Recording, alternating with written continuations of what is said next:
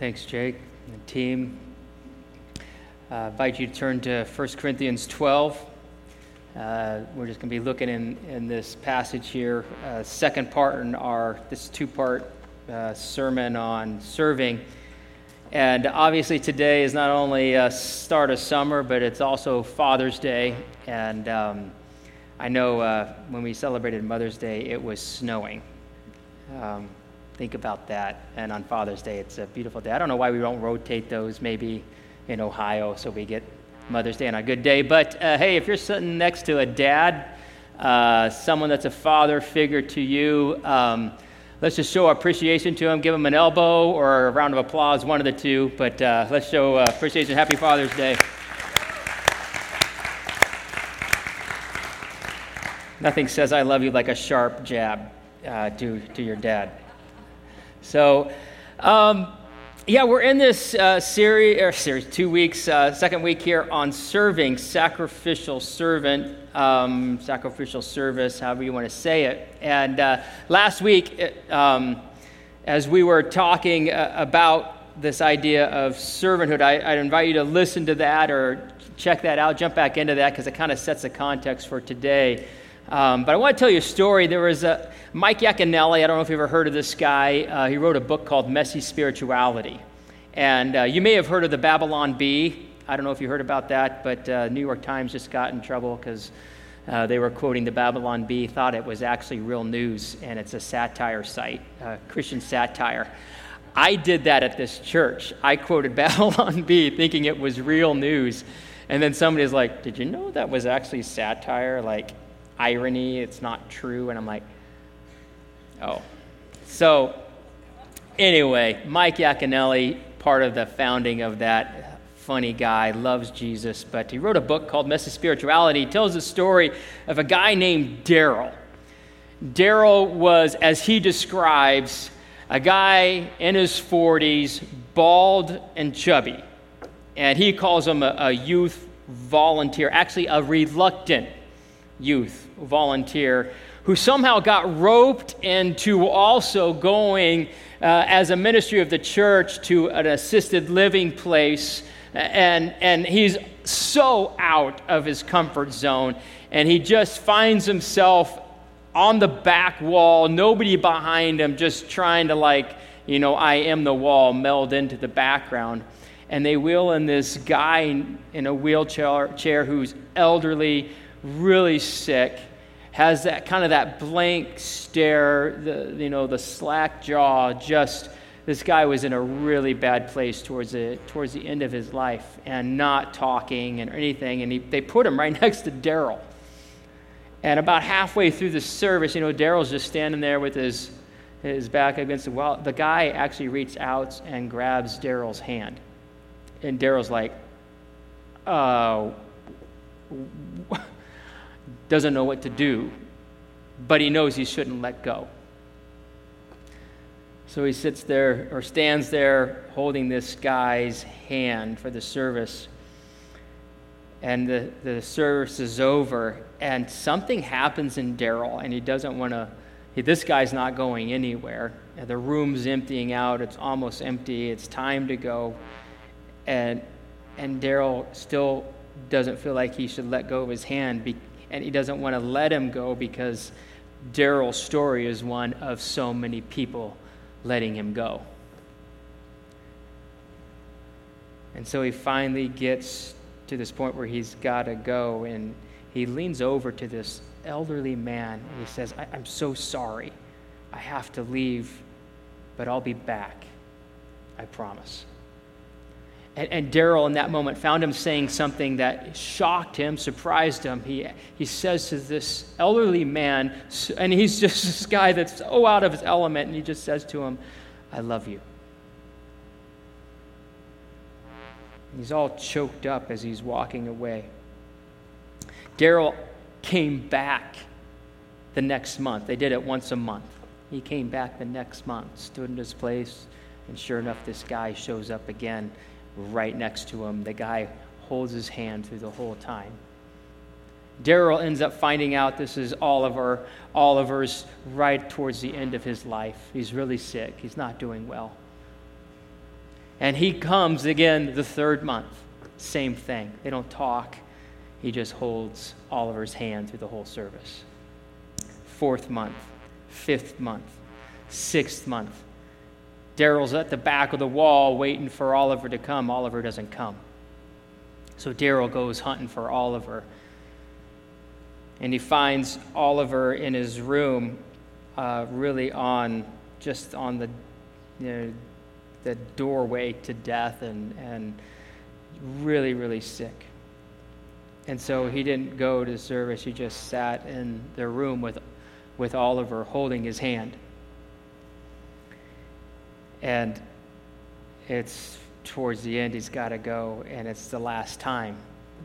Um, they made it pretty clear that Oliver wasn't going to live much longer. And he just said to Oliver, choked up, I- I'm so sorry, I have to go, but I love you. And as he's about to let go of his hand, Oliver just squeezes his hand. And the floodgates open, and Daryl's just a wreck as he's walking out of the room. But as he walks out of the room, he runs into Oliver's granddaughter. And he's never met her. And she went on to say that she'd actually been able to talk to Oliver, her grandfather. And, and Oliver had said, Hey, can you tell, can you tell goodbye to Jesus for me? And she's like, Grandpa, you're, you're about to see Jesus. Why don't you just say hello to Jesus? And, and Oliver, struggling to even talk, kind of opens her eyes, looks at her, and he says, I, I know that, but Jesus comes to see me every month, and he might not know I've gone. And she looked at Daryl and she said, I never thought Jesus was a chubby, bald guy.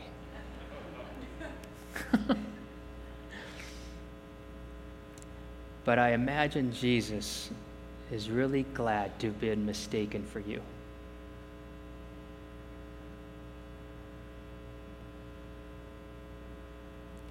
Uh,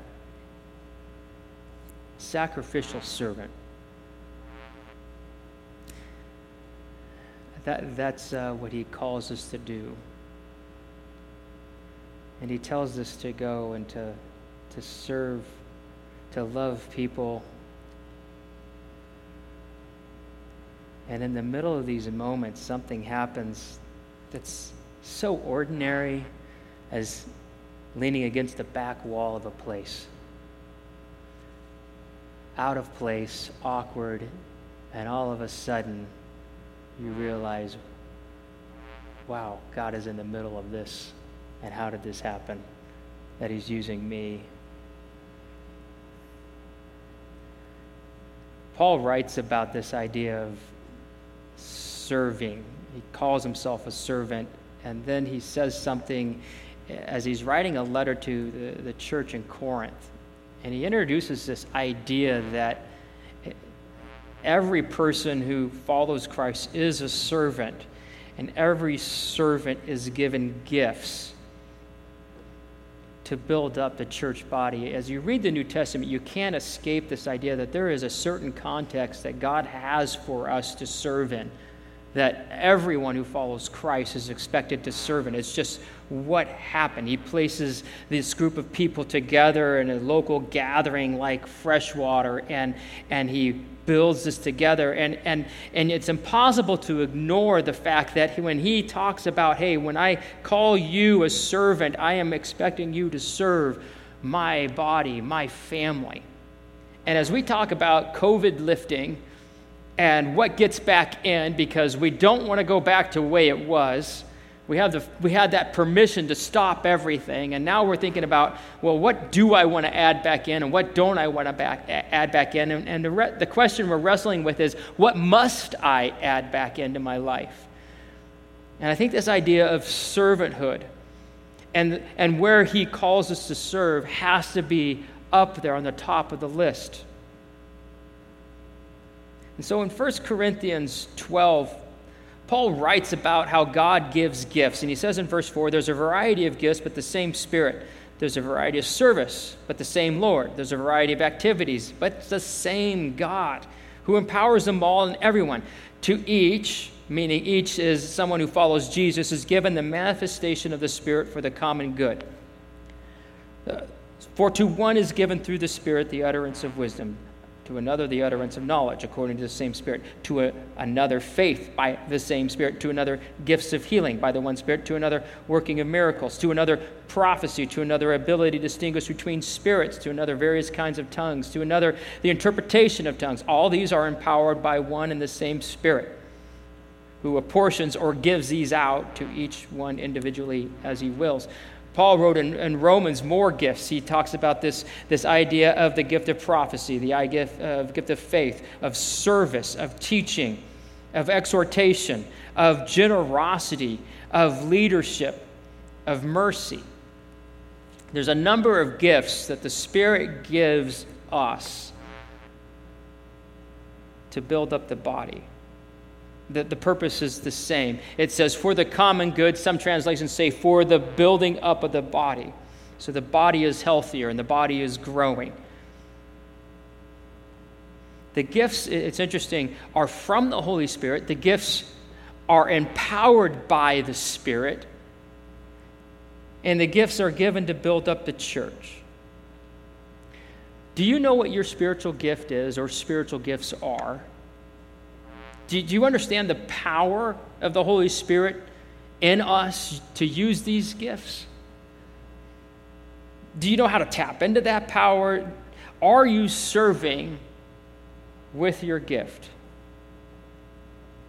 And there's instances where God just gives a gift. It's not like we own it for the rest of our life. He gives us a gift for that moment, for that time, and to get whatever He wants done, done.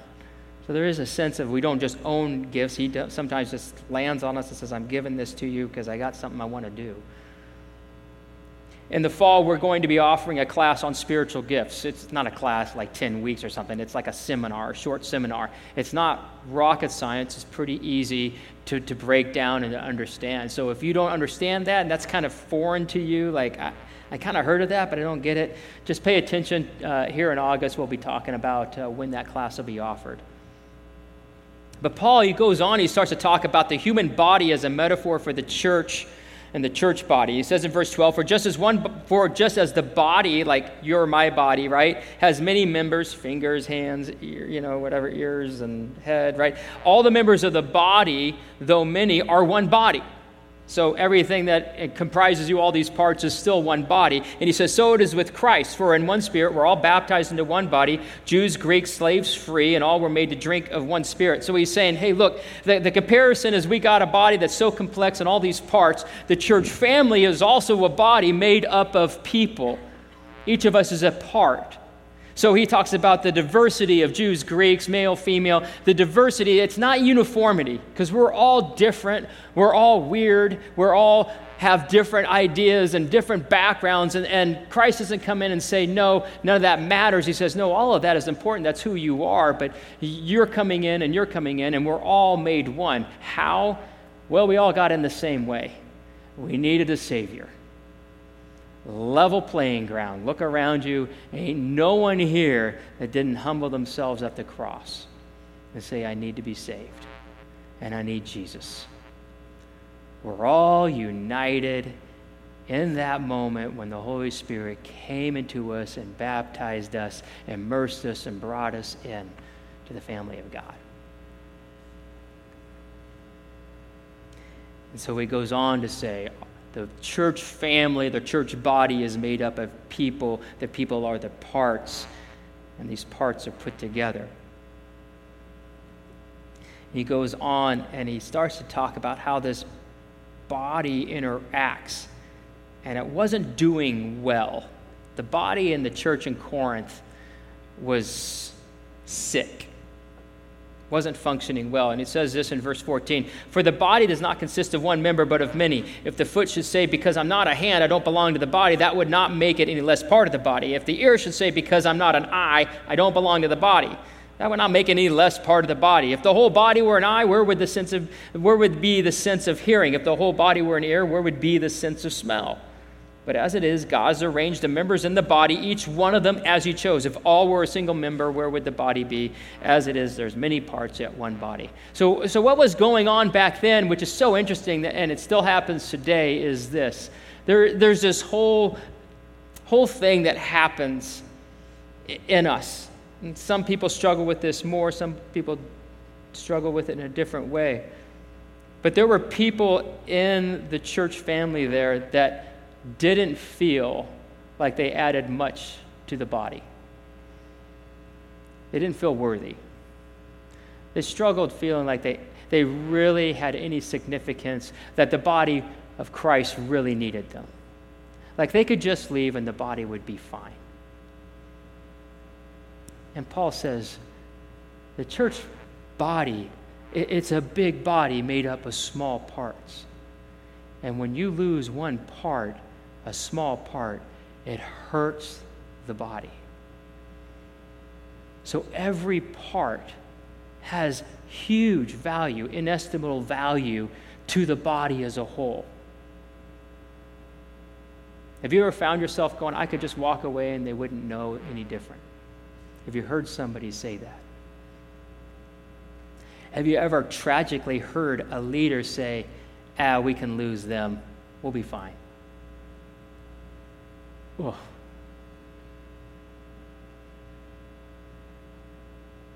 God comes and He gives us gifts, He gives us power.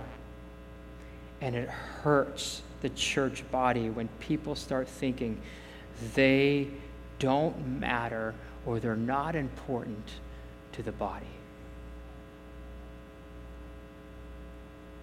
Every gift is different. And so there's people like, well, I, I want that gift. Well, you have the whole different thing of envy, right? I wish I had that gift, or I wish I had that gift. Why I have this gift, and why do I have this place? I want that. And, and Paul's like, look, if everyone had the same gift, the body would be sick that way. Who would smell if we were all hands? Who would hear if we we're all eyes? It, it can kill the church body. It can make the church body sick. Every gift matters and is significant. And there was another issue or sickness that was happening within the family, the church body. In verse 21, he says, The eye can't say to the hand, I don't need you, nor can the head to the feet say, I have no need of you. On the contrary, the parts of the body that seem to be weaker are indispensable. And on those parts of the body that we think less honorable, we bestow greater honor and on our unpresentable parts are treated with greater modesty, which our more presentable parts don't require, but God has so composed the body, giving greater honor to the part that lacked it, that there may be no division in the body, but the members may have the same care for one another. If one member suffers, all suffer together. If one member honor is honored, all rejoice together. So the, the other sickness is pride this idea that there were Christians thinking that their gift was better. And actually, really, they were thinking they were the gift to the church. That's just hard to be around. When somebody comes in and thinks, oh, you guys are so lucky I'm here. I am the gift this church has needed. And there's a disdain for other gifts there's a, a sense of just, just giving off this vibe and, and even communicating in a way where people feel less than around this person. And Paul's like, that destroys the church family. It just it makes the church body sick. And then he starts to talk about how to fight against that and what kind of culture do you create so that doesn't happen. And he starts to talk about look, if you didn't have this part, where would the body be? And if you didn't have that part, where would the body be? And it's one of these things like, what did you do this morning physically? What part of your body did you pay attention to the most? Most of us looked at our face, right? Our hair, right? We spent a lot of time taking care of the hair and the face. Hopefully, we brushed our teeth so our smile looks good, right? Clean teeth, right? Nothing hanging in there, right? No sweaters. I hate that word. It's such a nasty word, right? But we spend all this time paying attention to that. How many of us really gave some real attention to our gallbladder this morning? Our spleen? How many of us thought about our toe? Big toe? How about your foot? Did you really put a lot of care and concern on your feet? You probably put socks over them. My wife, uh, Joe, stepped on a spike this past week. You know, when you stub your toe or you hurt your foot, all of a sudden it becomes the most valuable thing to you. You're like, oh, and you're limping or you're whatever. As soon as a body part doesn't work, all of a sudden it gets all the honor. Think about it. Like when your spleen doesn't work, which I don't know what that feels like, but I imagine it's not fun. When your digestive system doesn't work, oh Lord, help me. And there's all kinds of attention given to that, right? Any of you have back problems, like that little disc doesn't work. Oh, that disc. Oh, we love that disc. All of a sudden, that disc is everything because without that disc, pain is shooting down our bodies, right? And the, the disc gets all kinds of honor. Take care of that thing. And, and you guys who are young, you can make fun of us and you can laugh at us who are getting older because what do we do? Everything is about honor. Once you start hitting 50s and 60s, and it's what parts of the body you're going to honor. And it's the end game. I want all my parts functioning when I die. Right? And so we get the we get the value of the individual parts and how it impacts the entire whole. And, and, and what paul is saying is that's the body of christ. You have to treasure every gift. Because without every gift and every person and the gift that they've been given the body falls apart. It doesn't work right There's no room for a leader. There's no room for a group of people that would disdain or diminish a gift or any gifts. There's no gift that's better than another. They're all critical. And one other thing, just as, as, as we're looking at this passage, there's a theme that comes out here that's really interesting, and it's the sovereignty of God. You can't escape it. And, and, I'm a big fan of, of free will. I'm a bundle of contradictions, and I don't know how to harmonize all of it, but you cannot escape the sovereignty of God in this passage. It says in verse 4 there's a variety of gifts, but the same Spirit, a variety of service, but the same Lord. There's a variety of activities, but it's the same God. It's God who empowers them all. No one does this under their own strength or power. To each is given the manifestation of the Spirit. It's given to us, we don't take it. We don't grab it, we don't whatever. It's given to us through the Spirit.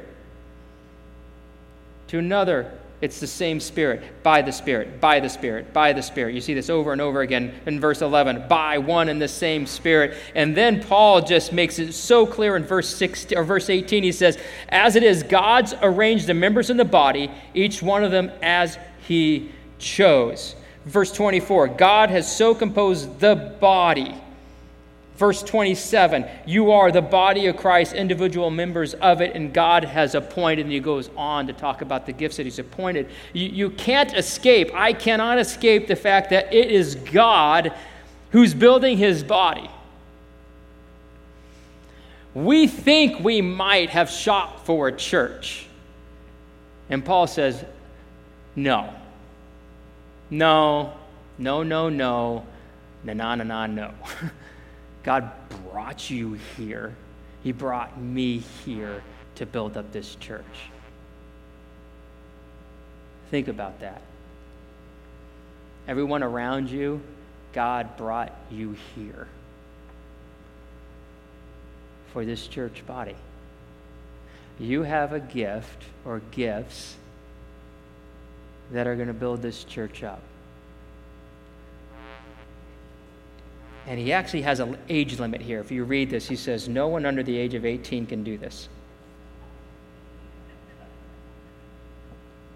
And actually, everyone who's retired doesn't have to serve. Paul's, he's so clear about that. It's right there in the Word. No. There's no retirement age on this thing, and there's no age restriction on this. If you have followed Christ, you believe in your heart, right? You believe in your heart He is the Lord, and confess with your mouth Jesus Christ is the Savior. You follow Him, you have the Holy Spirit. I don't care how old you are, you have been given gifts. I don't care how old you are, how young you are. There's no, there's no point here where it stops. It's just anyone who follows Christ has the Spirit. Students, you can serve. You can serve and be as awkward as Daryl was standing against the wall and not have it all figured out. There's no end on this either. There's no 62, 65, 70, 80. It just doesn't stop. 90. I remember talking to Nina Mosier. She was part of the church way back in the day. And she was 93, I think, and praying in her home. Says, I can't get out, but I'm praying. And I'm like, oh, that's a gift. That's a gift to church. That's a gift to people. God's brought you here.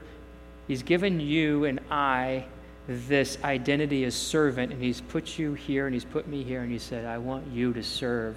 I'm giving you these gifts, and I want you to serve my body. So, in these last few moments, how do we respond? You know, I, I am still learning stuff. Um, been doing this a few years, and I, I just can't believe in all these years I never had this worked out the difference between a volunteer and a servant until these last couple years. Like I just can't believe that because it's a big difference. We don't look for volunteers. I, I'll never talk about this, the body of Christ, as volunteers anymore. I just won't. We're servants. And our response is, is first of all, to our master, I'm here to serve for life, wherever you want. And I will serve as you have modeled service, which is sacrificially, to the point of sacrifice. And, and like Jake just said right there at the very end, it's a, it comes out of love, it comes out of uh, what he has done for us. Uh, yeah, I'm yours. Tell me where to go. And so a part of that is just saying, okay, God, it's not only I'm your servant, but you have brought me here to fresh water. I'm here to serve. Show me where, show me how. That's the first thought. Is have you shifted the way you think about yourself maybe towards I'm no longer I'm not a volunteer. I am a servant and I'm willing to sacrifice everything to the Lord for him. Second thing, if you don't know spiritual gifts, what yours is, how those work, how those are the same, different than a talent or something like that or ability, we have that class coming in the fall. And just kind of put that in the back of your mind. And when you hear that, jump into that seminar.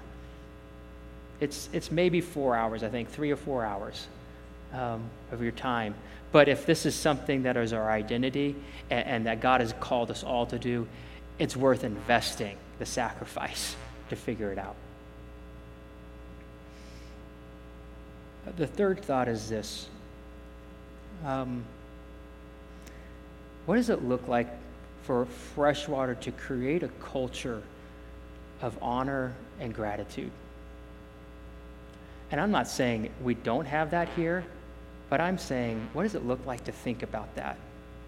Because one of the things that was happening in this church was people were being diminished, devalued. People were struggling even with value. There's the jealousy, there's pride, and it's just it just is toxic. But if we develop a culture that honors people who serve and shows gratitude to people who serve, it, the body just soars. So which which ministry here are we not grateful for? Which person are we not grateful for who serves here? Like there, there's, there's no one. Every single thing, every single moment of service is so critical. Like those who are holding babies right now, that is so critical for parents to get a moment to breathe and just to have God fill them and speak to them and have these babies loved on, right?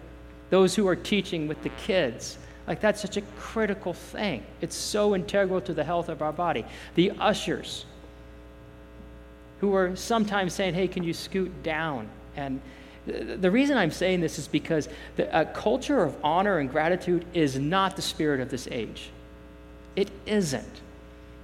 We get bathed in entitlement and rage.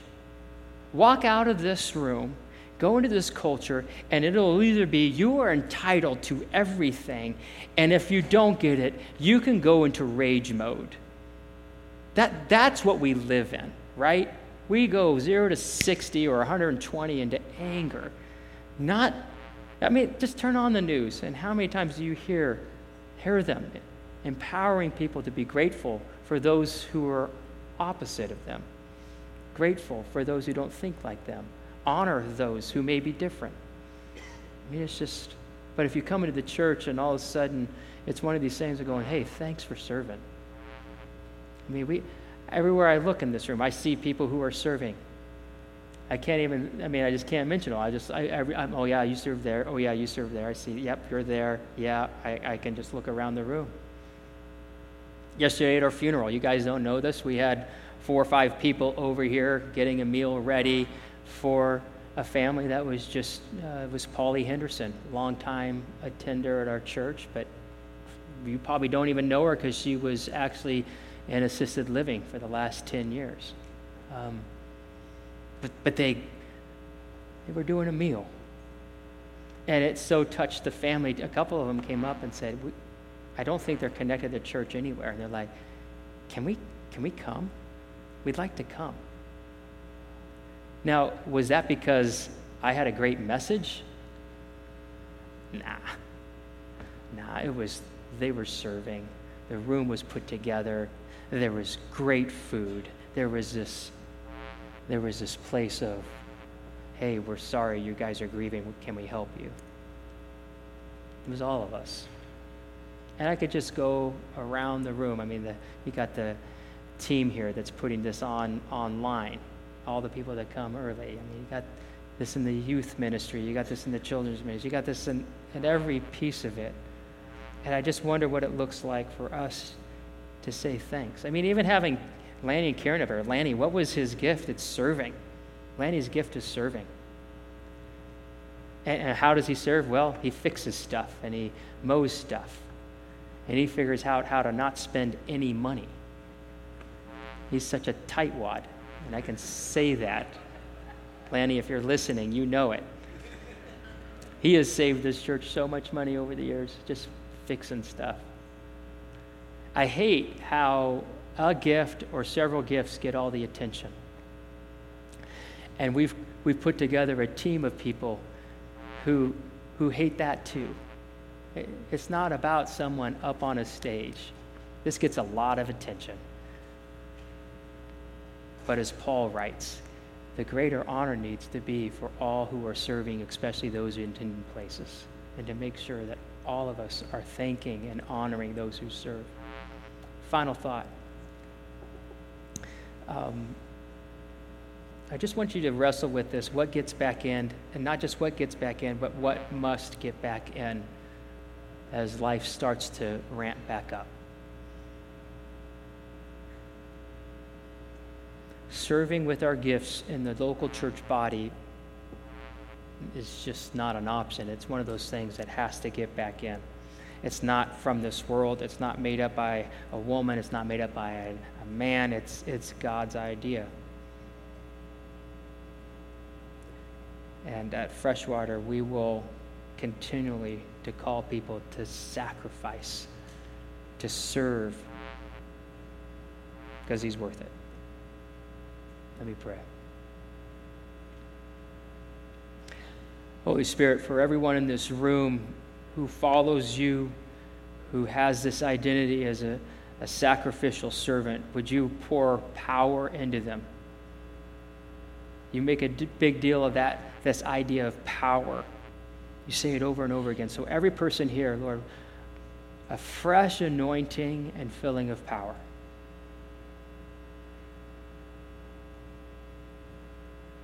For those who are struggling, wondering whether they have any value or add any value to this body, would you just come in and destroy the lies and you just settle it for them? You tell them their value, you give them their identity. They need to hear that from you. Holy Spirit, would you just fill our church with that, your spirit, that spirit of, of gratefulness, gratitude, of honoring one another.